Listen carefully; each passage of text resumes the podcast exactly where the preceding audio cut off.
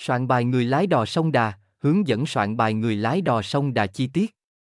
Ngoài ra, trong bài viết này VUIHOC cũng sẽ cung cấp cho các bạn khái quát về tác giả, tác phẩm cùng phương pháp giải một số câu hỏi trong sách giáo khoa để các bạn có thể nắm chắc kiến thức. Cùng theo dõi VUIHOC nhé. Mục lục bài viết 1.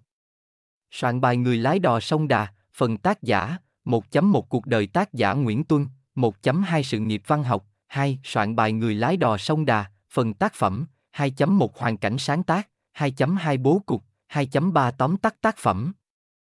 2.4 Ý nghĩa nhan đề 2.5 Ý nghĩa lời đề từ 2.6 Nội dung và nghệ thuật. 3.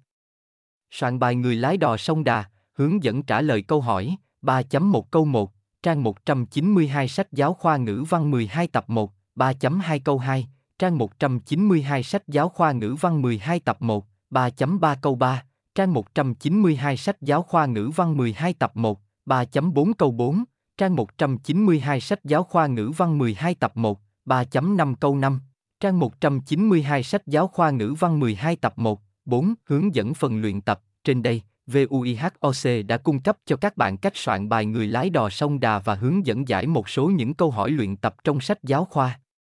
Ngoài ra, để học nhiều hơn các kiến thức trong chương trình ngữ văn 12 thì các em hãy truy cập VHOC Việt Nam hoặc đăng ký khóa học với các thầy cô VUIHOC ngay bây giờ nhé.